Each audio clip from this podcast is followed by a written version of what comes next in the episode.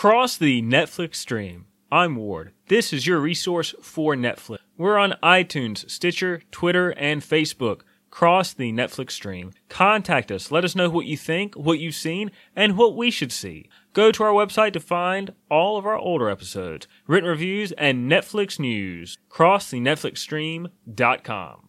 Black Mirror Season 4, Episode 3 Crocodile. In Black Mirror, each unconnected episode examines the pitfalls when technology and society intersect. What happens when technology goes off the rails, creating a horrifying situation? Does technology make us happier? Is being connected at all times beneficial? Or does it do more harm than stories in Black Mirror are known for being harrowing and depressing? The third episode of season four is Crocodile, where an insurance adjuster investigating a claim with a memory machine stumbles upon a woman's unkept secret. Now I'm going to delve right into this episode all the way, so if you've not seen it, you're going to get spoiled, so be forewarned. Otherwise, watch it, then come. I love the subtlety of the Crocodile world We've got a roving pizza pizza truck slash vendor thing. We've got these memory machines, which I was a little disappointed they were kind of like a, a side plot, really. And then we've got digital identification. So, you know, they it's a nice little bit of world building. It's subtle. It's part Minority Report in a way with this, these memory machines. It's not it's not precogs determining the crime before it happens, but still probing memories after it happens. It's just much smaller scale. A lot of landscape shots, and they are great. There are a lot of them, but you know what? They're great, so you're not to and it starts by examining two lives that are fractured. This, um, you know, two friends they're in this incident where they accidentally kill somebody, and one of them moves on, the other doesn't, racked by guilt. And that's the emotional foundation. But the memory box, which I thought was very curious, examining memories and how they can be subjective. That memory box seems secondary, and I really wanted to delve into that, how that worked, how you know how that is going to screw some things up. I do like that we see this street scene in the beginning, and we don't know how it fits into the rest of the story. We don't think it does. Then we circle back to that street scene because it actually plays a, quite an integral part. And I think it's really clever how an episode about memories pushes you to remember scenes early on that seemed innocuous, only for them to come back full force. I didn't think the episode would exploit the fallacy of memory. You know, episodes they can be changed every time you access a memory, you change it.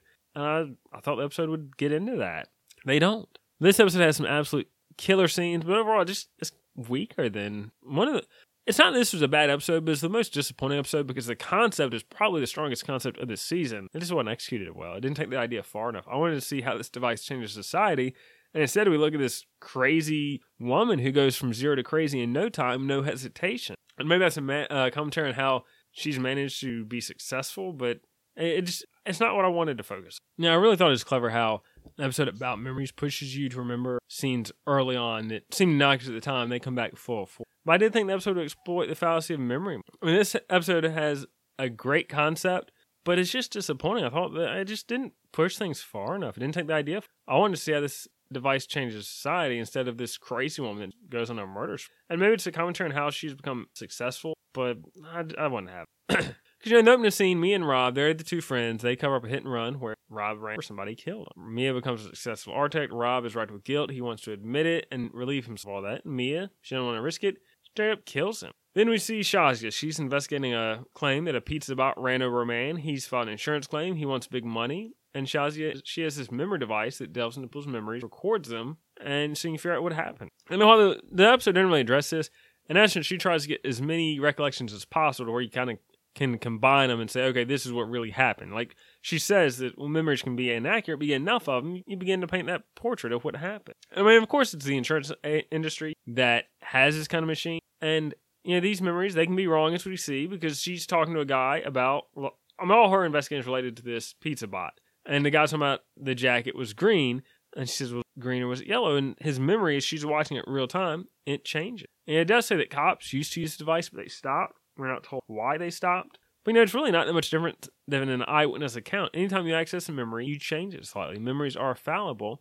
And I appreciate that Shazia says up front that memories are subjective. She's not relying on one account. She's trying to put together a bunch of accounts to figure out what happened. Now I knew this memory device was going to lead back to Mia. I mean, yeah, we saw the beginning. She's hiding. She has a secret. We knew where that's going. And so what it is, she killed Rob in the hotel that was overlooking the incident. That's how Shazia runs into boy is she in for a trip when she because this is a clear case of knowing too much and there are so many instances where delving into someone's mind could get incredibly awkward and in this case it's just straight up dangerous. i don't know i mean it seems to violate privacy just a bit too much because you know if this machine took to you you can't really control necessarily what you think about or what pops up on the screen. It just could be weird. I mean, I get that you're trying to stop people from attempting insurance fraud, but man, you can kind of the wrong person. In this case, Mia, those memories, those are something you just don't want to see. And Mia, she throws all those memories over where Shazia gonna sees everything and she freaks out quick and tries to leave. And Mia's like, nope, not to let that happen. I mean, I thought uh, the actor that plays Shazia, her sense of terror, it was palpable. I mean, you know, you she's terrified, and you are too. It's great, very visceral. But you know, the problem with Mia's plan, and she just keeps digging her hole deeper. You kill another person, more people are going to investigate, and now she has disposed of yet another body. But it, it makes sense to a because it's the fallacy of trying to lie your way out. Mia, she don't know what to do. You know, you just think, well, can't let that happen. She's gonna kill people because she's already broken the seal on that and she's making a lot of mistakes, but that's the point. She's digging a ditch as fast as she can, and that leads to more mistakes, having to dig that ditch deeper. But what I don't like about Mia is that she went from normal to serial killer in a heartbeat. And I had to wonder what's wrong with this person. Uh, is it just that she's famous and famous people will apparently do anything to hold on to that? I don't. I don't know. You know, Sha- Mia goes back to Shazia's uh, house and kills her family. And you know, there's a part where she turns around she sees this little kid in the crib, and you're like, surely she's not going to kill the kid. I mean, what what can the kid know? But Mia goes all the way, and how? We know, I mean, we don't see what happened. We know the kid was killed, but it's revealed through the cops investigating the crime scene after the fact about what happened. And ironically, the child was blind, didn't even see her. And I wasn't sure if the show was implying what I thought. But the cops, which it said earlier that the cops don't use the machine anymore, so I'm not sure why they're using it now. But they are going to pull memories from a hamster, and I don't. I mean, it's just kind of crazy. Not like Black Mirror crazy, but just kind of bonkers crazy. Do human and hamster minds work the same? Is the machine universal? I mean, is there is there? I mean, how do you interface that and how do you prompt a hamster to remember something? But the the connection is clear. I just I don't get it. There's just some gaps in that logic. We don't see the cops apprehend Mia, but we see them enter the building where she is, and you know it closes out with a memory device machine next to the hamster. And just I the hamster thing stretches my uh it stretches my credible belief. I just I'm not sure I can buy that the machine works in a hamster that you can prompt his hamster to remember. But the conclusion in that surprise, I mean, you is going to get caught. It's just a matter of when. It's just, that hamster bonkers. I just I want I want this episode to go more, to go farther. I mean, how does a memory machine like who has that? Who has the right to have that? I mean, I wouldn't think just anybody could have it, but maybe I don't know. That's what I always like about Black Mirror. About they kind of they seem to consider these things way farther than I could or would. And this episode just felt like it left a lot of uh, lot of product on the table. You know how? I mean, I get it transforming the insurance industry, but what about the rest of the? I, I don't know. I didn't like Mia at all. Like her crazy from normal to crazy killer thing didn't work for me. I don't know. I really do think that this episode had the best concept. This next shoot just didn't work. Go to our website, crossthenetflixstream.com. This is your portal to find us on social media, our written reviews, news, previews, and videos. You can email me directly, ward at crossthenetflixstream.com. Go to iTunes or your preferred podcast player. Rate this, review it. I would appreciate it.